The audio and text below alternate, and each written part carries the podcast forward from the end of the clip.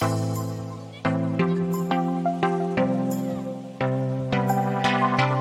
Para Todos Verem apresenta Pensar Inclusivo, o podcast que comenta, provoca e diversifica opiniões sobre a acessibilidade nos eventos, no entretenimento e na cultura.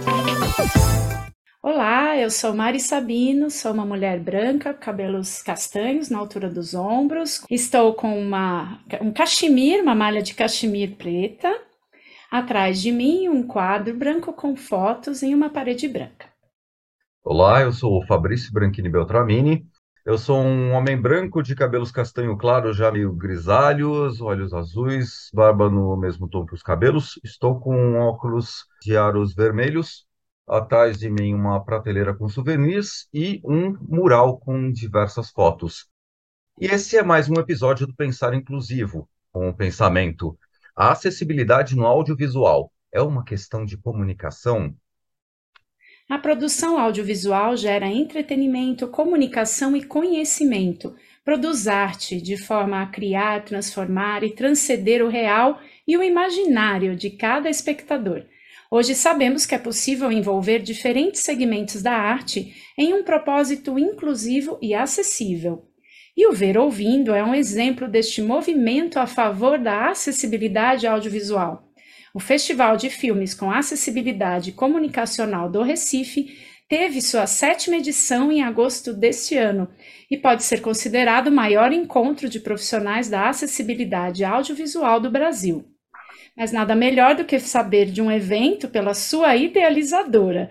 Então, por isso, convidamos a produtora cultural Liliana Tavares para falarmos sobre este importante festival de acessibilidade audiovisual. A Liliana Tavares é gestora da Com Acessibilidade Comunicacional, audiodescritora, produtora cultural, idealizadora e produtora do Ver Ouvindo, Festival de Filmes com Acessibilidade Comunicacional do Recife, que realizou a sétima edição mês passado, em agosto de 2022. Festival vencedor do concurso de Buenas Práticas da Sociedade Civil do Mercosul em acessibilidade visual. Em 2018, recebeu o voto de aplauso da Câmara dos Vereadores da cidade do Recife e em 2021 recebeu o voto de aplauso da Assembleia Legislativa de Pernambuco. É supervisora de acessibilidade do projeto Alumiar, Sessão Acessível do Cinema da Fundação entre 2017 e 2019. Doutora em Comunicação pela PPG Com da Universidade Federal do Pernambuco. Mestre em Educação da Universidade Federal do Pernambuco e graduada em Psicologia. Autora do livro Ver Ouvindo, Audiodescrição e o Som do Cinema, da editora Massangana, aliás, e organizadora do livro Notas Proêmias, Acessibilidade Comunicacional para Produções Culturais. Atua especialmente nas áreas museais e do audiovisual. Já produziu acessibilidade para mais de 50 filmes, entre curtas e longas.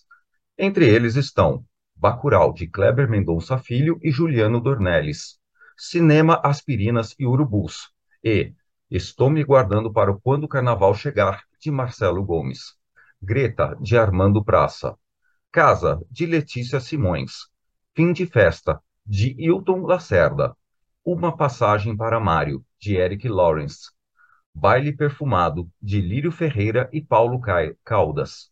Amigos de Risco, de Daniel Bandeira. Olá, boa tarde, Fabrício, boa tarde, Mari. É um prazer estar aqui com vocês. É, eu sou uma mulher mestiça, com ancestralidade afro-indígena, tenho os cabelos ondulados, à altura dos ombros, sobrancelhas grossas, olhos claros, nariz grande e boca grande. Estou com o colado laranja do ver ouvindo, atrás de mim uma parede branca e do lado é, esquerdo a moldura da janela que não aparece. Ai, muito bom. A gente tem tanta coisa aqui no seu currículo que daria para ficar horas conversando. O nosso foco hoje é falar do Festival Ver Ouvindo, falar das produções audiovisuais com acessibilidade. Bem-vinda, Liliana. Eu sou suspeita para falar do Ver Ouvindo, tenho aqui também, ó, bonitinho, meu xodó. Né? Ela mostra o troféu do Ver Ouvindo, que eles é... foram vencedores né, do, do, da mostra competitiva. Em 2019, que foi uma experiência incrível, de lá para cá a gente continuou participando efetivamente com vocês, né? O Fabrício e eu temos muito orgulho de ter esse prêmio em mãos, que foi o melhor de melhor audiodescrição do júri popular na ocasião, 2019, onde a gente concorreu com o curta Aluga-se um Destino, produção da minha amiga querida Helena, Helena Prates. E nas duas últimas edições nós também participamos dos painéis, falando sobre os trabalhos da Para Todos Verem, fora esse network incrível, fora toda a comunicação, as visitas, e estar em Recife, que é uma delícia também, né? Um divisor de águas para nós, né? O festival. Foi, é verdade. Vários Fala, eventos, Fabrício, aproveite. logo depois do festival, em função do festival. Temos que É verdade, a Para Todos Verem surgiu através desse estímulo do resultado do festival, de todo o trabalho que a gente começou a fazer junto, das descobertas na audiodescrição, dos desafios. Então, para nós é um orgulho ter você aqui com a gente, viu, Liliane, poder falar do festival. Então, vamos começar falando como é que surgiu a ideia desse evento, como que ele foi concebido. Mas olha, antes disso, eu não posso deixar de dizer que eu estou arrepiada aqui, que eu fico Ah, muito feliz, né, do, do festival. É, ele tem essa, essa energia, né? Muitas pessoas começaram no festival e a gente também abre essa porta. Então, vou começar a falar do festival dizendo que a gente recebe estagiários é, tanto de audiodescrição quanto de Libras, que tem aquela primeira experiência lá, com é, os profissionais dando os toques. Eles não ficam muito tempo, né? Eles ficam, experimentam, né? Ah, Muitas vezes eles disseram, nunca tinha tido uma plateia para que eu pudesse passar por esse nervoso, sabe? E ainda mais uma plateia sendo, você sendo assessorado. Então, a gente tem, por exemplo, é, estagiários que hoje fazem parte da equipe, que foram das das é, faculdades e universidades que a gente faz parceria. Então, uma das coisas que o Ver Ouvindo faz é trazer os estudantes de comunicação, de cinema, de jornalismo, né, de rádio TV para é, é, a, o festival. E a gente vai na universidade e, e a gente convida os alunos, conversa com os coordenadores e eles podem atuar lá. Então, os alunos de fotografia vão fotografar o festival. Os alunos de comunicação também exercitam isso, né? E a gente tem na nossa equipe, por exemplo, Yasmin Gomes, que está desde o primeiro, ele era, ela era é, da, estudante de comunicação da Faculdade é, Católica aqui de Pernambuco e hoje em dia faz parte da equipe. A gente também tem Bruna Cortez, que começou também, era da Católica, ela, narrando, e ela hoje também é profissional audiodescritora, né? Outra intérprete de Libras. Então, a gente tem várias histórias desse tipo que só me orgulha né, em saber é, que o festival proporciona assim, formação de profissionais também e cria o gosto né, pela profissão da acessibilidade no audiovisual. Com Então, certeza.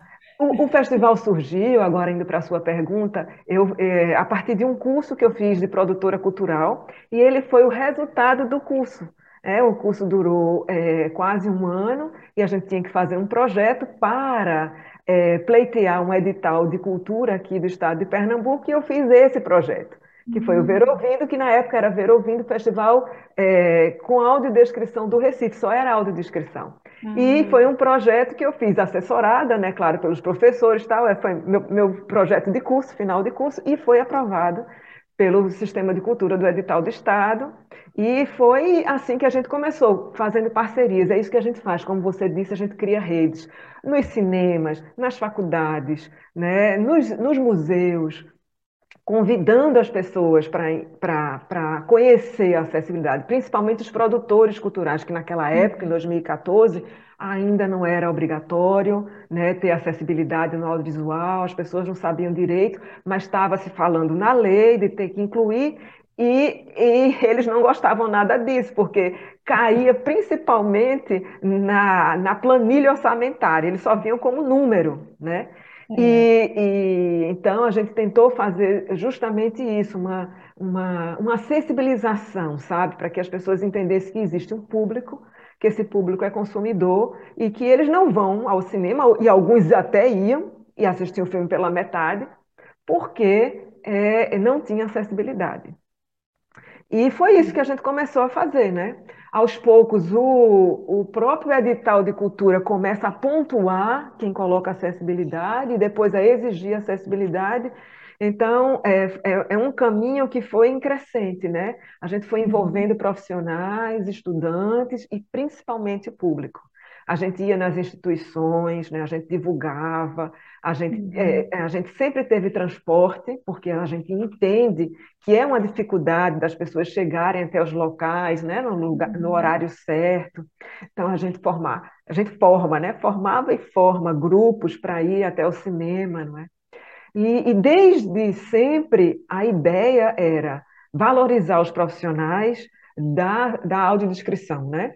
E por uhum. isso a gente também inventou esse prêmio é, é, de mostra competitiva do Ver Ouvindo. Nunca ninguém tinha premiado, e na época, e ainda até hoje, em dinheiro, profissionais para estimular né, isso. Então, claro que era, era um, é um valor simbólico, mas é, um, é, é quando o profissional chegava para o diretor e, e dizia: Olha, a gente vai fazer a audiodescrição do seu filme. Ah, é, o que é isso? Era uma forma de divulgar a audiodescrição. A gente quer participar daquele festival. E quando ganhava, então era melhor ainda, porque o, o produtor dizia, nossa, então eu tenho mais um prêmio, é de que mesmo? E começava a entender. É, esse, isso existe mesmo. No nosso caso, a gente conseguiu levar de volta para o produtor do, do curta todo o resultado, assim, porque envolvia tanta gente a produção do curta-metragem, que depois a Helena falou: não, todo mundo quer conhecer vocês, quer saber o que, que vocês foram fazer lá, né?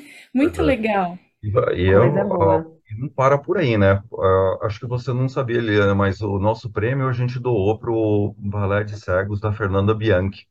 Né? É, não sabia, que é, máximo, que máximo. Pois é. Eu tenho uma. Uh, antes de voltar para o Ver Ouvindo, eu queria adiantar uma outra pergunta, que agora você falou como que surgiu, mas eu queria saber de você, como que você abraçou a causa das pessoas com deficiência?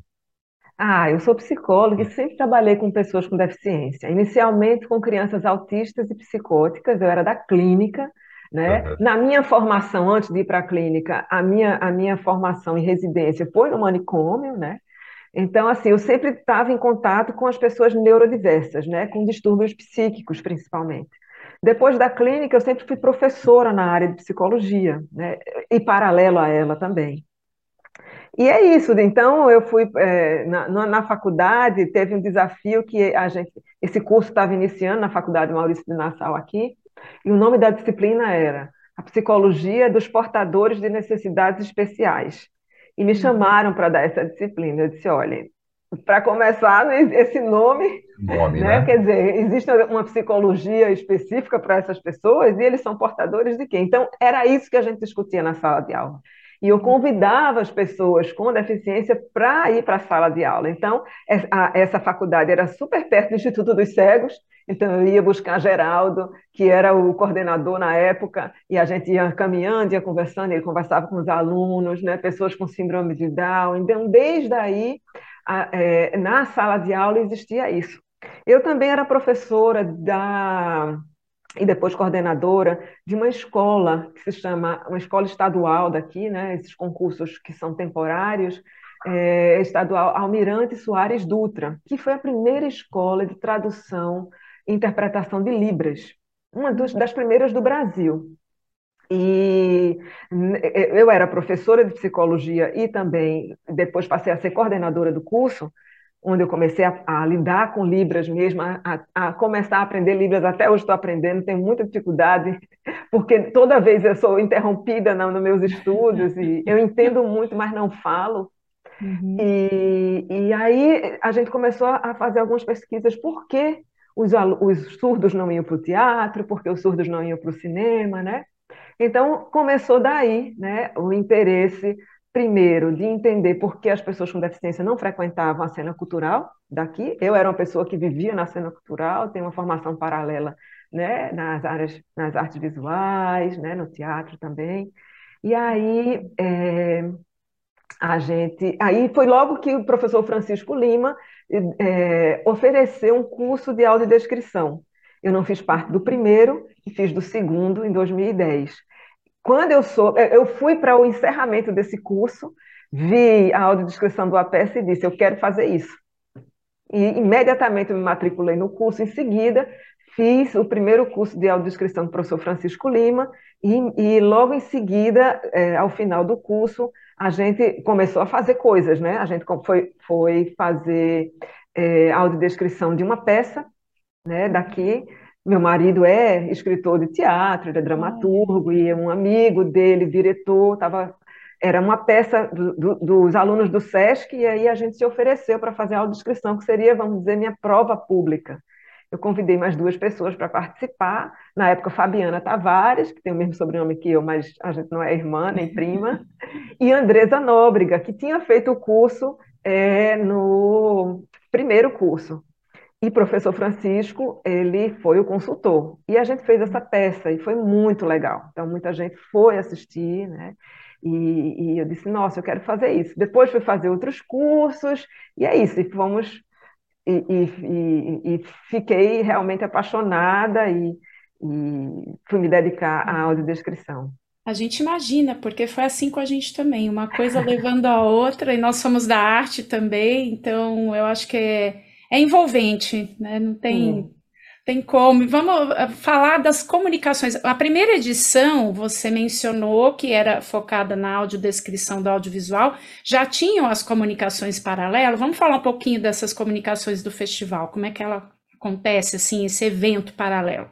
Tá. Não tinha ainda. A gente chama de jornada ver ouvindo. O que a gente tinha era mesa de debate, mas não era comunicação oral aberta, a gente convidava as pessoas, eu lembro que Lívia Mota foi uma das primeiras, a Vi, né, Letícia Schwartz foi a primeira homenageada, porque são várias coisas, o Ver Ouvindo tem várias atividades acontecendo ao mesmo tempo, a gente tem os homenageados, a gente tem, né? Então a gente uhum. tinha as uhum. mesas é, de, de, discussão e a gente tinha a, o debate pós-sessão.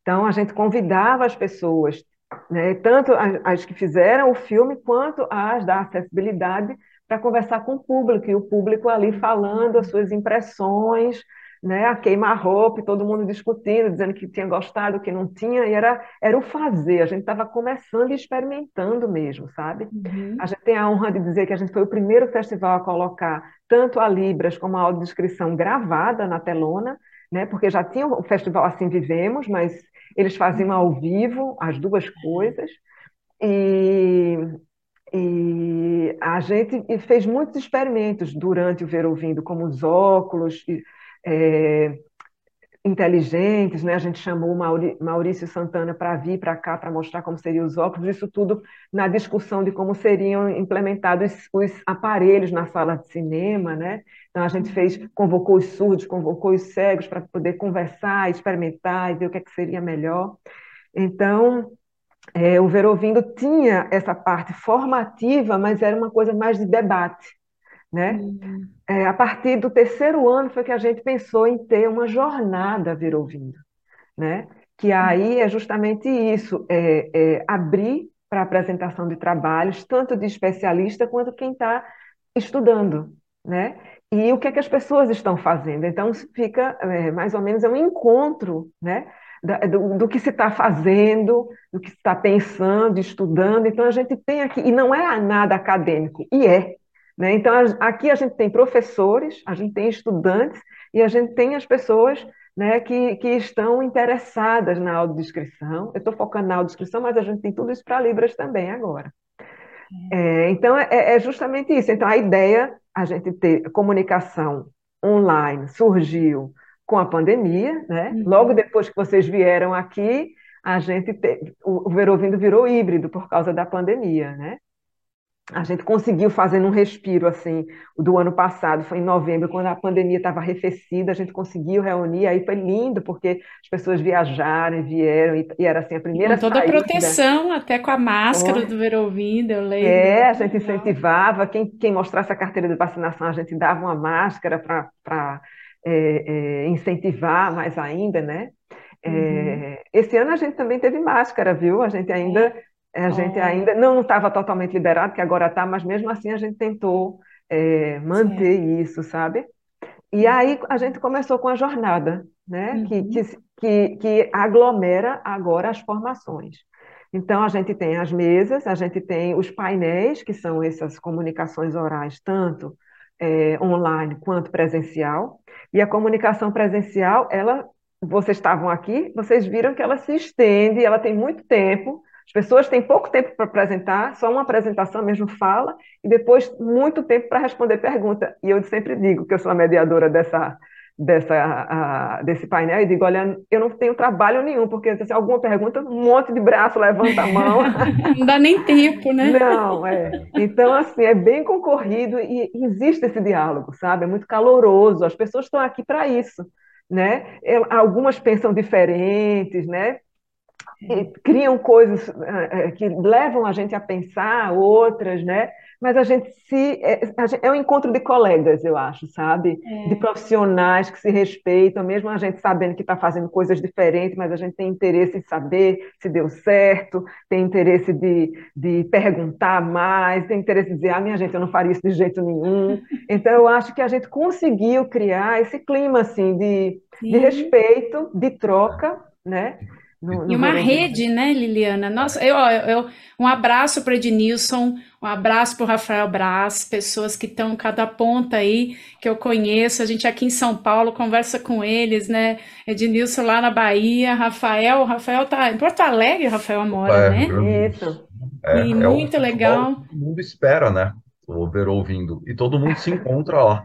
É, Isso. Todo mundo que é estudante, que é profissional da área, e muitas pessoas com deficiência visual também vão lá para o evento, né?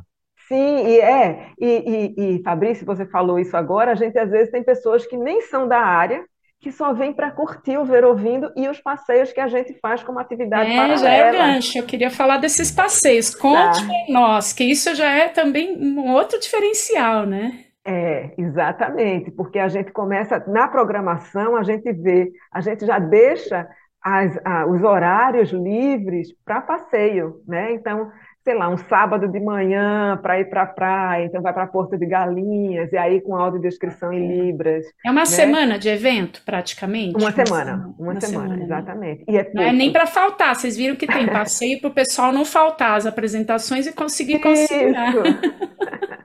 Exatamente. Mas ainda dá para faltar, porque às vezes tem evento só, faltar não, assim, tem evento só de Libras. Então, a mostra competitiva de Libras, geralmente as pessoas de audiodescrição estão na praia, estão passeando e tal. Mostra competitiva de audiodescrição, aí troca. A, tem a turma de Libras. De uma forma ou de outra, né, o útil ao agradável, né? A instrução Isso. e o lazer. E são passeios com acessibilidade, né, Liliana? Exatamente. Esse ano a gente teve Olinda, Estava uhum. chovendo tanto, minha gente. Aí foi um passeio da, da van.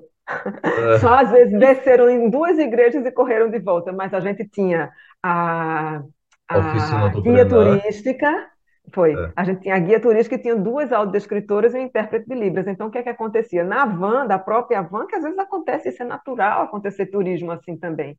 Né? A guia ia falando, né? Estamos nos aproximando da igreja da Sé e a audiodescritora descrevia a igreja. Daqui aí conta a história. Então, assim, foi um passeio todo. Estava chovendo, mas teve o passeio. A gente sentiu a ladeira e o trepidar das pedras antigas, né? Gente, que massa. Foi uma visita aí... guiada, audiodescrita e imersiva, né? É. imersiva. É. Teve, então, teve Olinda, teve é, o, o, uma exposição que a gente foi, que é da Japan House, que estava aqui, chamada chamada Japonésia, que foi no Museu do Cais do Sertão, e logo abaixo a gente fez uma exibição com uma tela inflável gigante, né, no vão do, no, do Museu do Cais do Sertão, que fica do lado da, da, da, entrada do Braço de Maio, dos Arrecifes, ali no Marco Zero.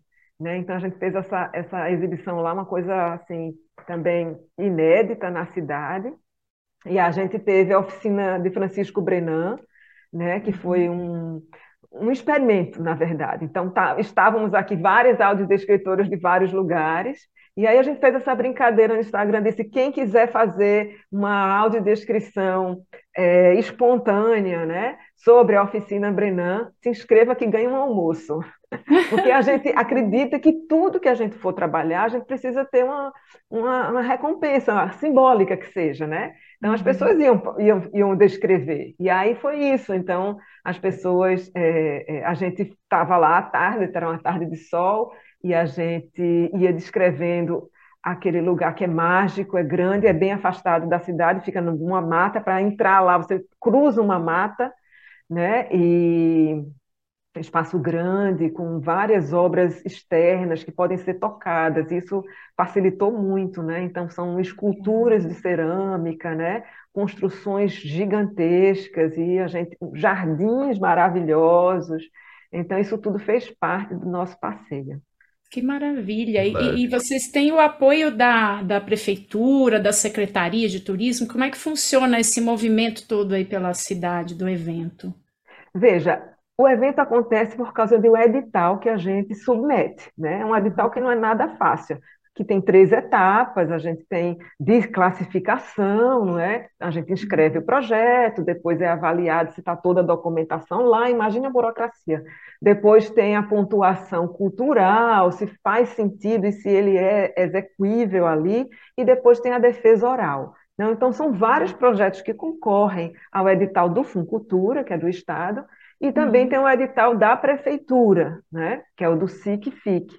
Então, a, é, e, o ano passado a gente conseguiu os dois editais e a gente é, pôde ter transporte, hospedagem, passagem, tudo isso é uma grande produção. A gente tem uma equipe incrível que está com a gente o tempo inteiro, pessoas que curtem, são profissionais, né? Então, entendendo que o Ver Ouvindo todo, ele é acessível, né? então a gente tem áudios descritores, a gente tem os aparelhos, a gente tem a Libras o tempo inteiro, é um festival bilíngue, o tempo inteiro tem Libras, né? Então, é muita gente trabalhando, tem a parte de logística, né? Então, é, é, é algo que a gente vem fazendo com antecedência para que possa chegar no próximo, né?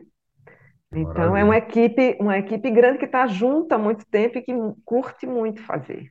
Ver Ouvindo também, ele, ele presta serviço ao cinema pernambucano. É, a gente sempre faz uma sessão memória, que a gente pega um filme antigo daqui que não tem acessibilidade e faz a acessibilidade dele. Esse filme é escolhido pela curadora.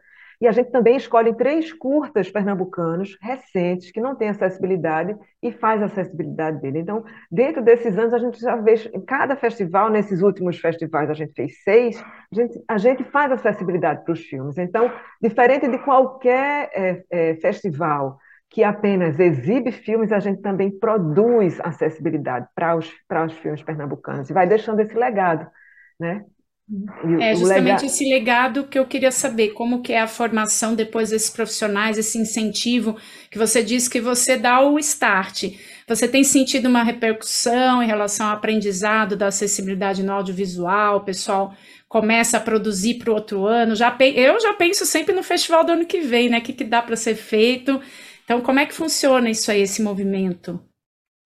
Olha, eu acho que é uma injeção de ânimo, sabe? Participar, porque aí a pessoa se interessa para buscar uma formação, as pessoas querem saber onde é que tem curso de audiodescrição, curso de Libras, e entender que é uma especialização no audiovisual, que não apenas é, que não, não, não pode ser apenas intérprete de Libras, mas tem que entender um pouco da linguagem cinematográfica, da mesma forma o audiodescritor, saber o que, que ele está descrevendo, né? o que vai, vai descrever. Então, é, é, eu acho que é um crescimento na compreensão da linguagem cinematográfica também. E foi isso que a gente fez recentemente na pandemia. Desde a pandemia, a gente convida professores da área do cinema para conversar com a gente. Está tudo lá no YouTube do Ver Ouvindo. Quem quiser assistir as, as lives do festival, né?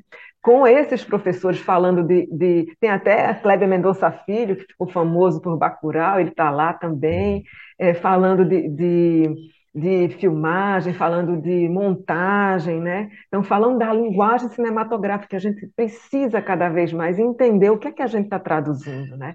Muito bom. É. E Liliana, como que, que é a, a, participação das pessoas com deficiência na produção do conteúdo audiovisual, tanto no festival quanto no seu dia a dia de trabalho? Como que você vê isso? Bem, no festival, as pessoas com deficiência participam não só como consultores ou na, na produção do conteúdo, mas também na produção em si.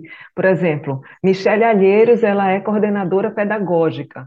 Então, ela também opina sobre é, a seleção dos, é, da parte da jornada, né, dos trabalhos. Michele também coordena as lives né, online, ela participa é, colaborando para que as pessoas que vão trabalhar no festival é, saibam lidar com as pessoas cegas, né? Na questão de mobilidade, de recepção. Então, a gente faz a reunião que os estagiários, as pessoas que vão ficar na recepção, que vão ficar é, guiando as pessoas cegas, aprendam a lidar e a falar, não é? Então, a gente é uma participação intensa, né, das pessoas com deficiência, além do que a gente tradicionalmente já entende como é, coautoria né, do roteiro, da audiodescrição, de ouvir a narração e opinar. Então, é o tempo inteiro. Então, Ver Ouvindo é para e com as pessoas com deficiência, sabe? E tem também um aspecto que é muito legal, que a, a mostra competitiva, a gente tem a votação do público. E as pessoas com deficiência, elas recebem uma cédula em braille, ou em fonte ampliada, ou tem alguém lá do lado para votar que elas também participam escolhendo, né, e dão, é, fazem parte do prêmio da plateia, que também tem essa protagonistas, premiação. né? Isso, isso. Uhum. Elas fazem parte do júri. Nem não só é, a, a premiação é feita pelos especialistas, que a gente tem um corpo de júri especialista, mas também pela plateia e pelas pessoas com deficiência, né? Então, é, todo o tempo e durante o festival a gente tem sim esse, esse relacionamento de, de vamos dizer assim, é, entrosa, esse entrosamento né, e comprometimento das pessoas com deficiência, fazem parte da equipe, né? isso é ótimo e incentiva que continuem trabalhando conosco, né? Liliana, para a gente finalizar essa nossa entrevista hoje. O que é o pensar inclusivo no audiovisual? Ah, é poder ir para o cinema a hora que quiser, com quem quiser, sentar e assistir o filme, todo mundo junto. Perfeito. No fundo, é simples, né? É Maravilha. Muito obrigada, Liliana, pela participação. Ótimo, e parabéns. até breve mesmo, né? Não só no tá festival. Bom. Vou para Recife também, a gente sai, vai conhecer. Boa, sim. É. Espere para vir para o próximo Ver Ouvindo também. Tá ótimo. Muito obrigada também, gente. Parabéns pelo trabalho que vocês fazem, tá? É uma alegria, né? É saber que vocês estão produzindo, que vocês são comprometidos, que vocês querem fazer direito e bem feito, que isso é tão bom. Foi um privilégio a gente poder contar com você. Foi um prazer. Obrigado, Liliana. Eu também. Esse foi mais um episódio do Pensar Inclusivo, o podcast que comenta, provoca e diversifica opiniões sobre a acessibilidade em eventos, entretenimento e cultura. Continue conosco e faça parte desta conversa, comentando em nossas redes sociais e compartilhando a hashtag Pensar Inclusivo. Até o próximo episódio. O Pensar Inclusivo é mais uma produção da Para Todos Verem Soluções em Acessibilidade. Acompanhe as nossas atividades e outras entrevistas em www.paratodosverem.com.br. Também pelas redes sociais.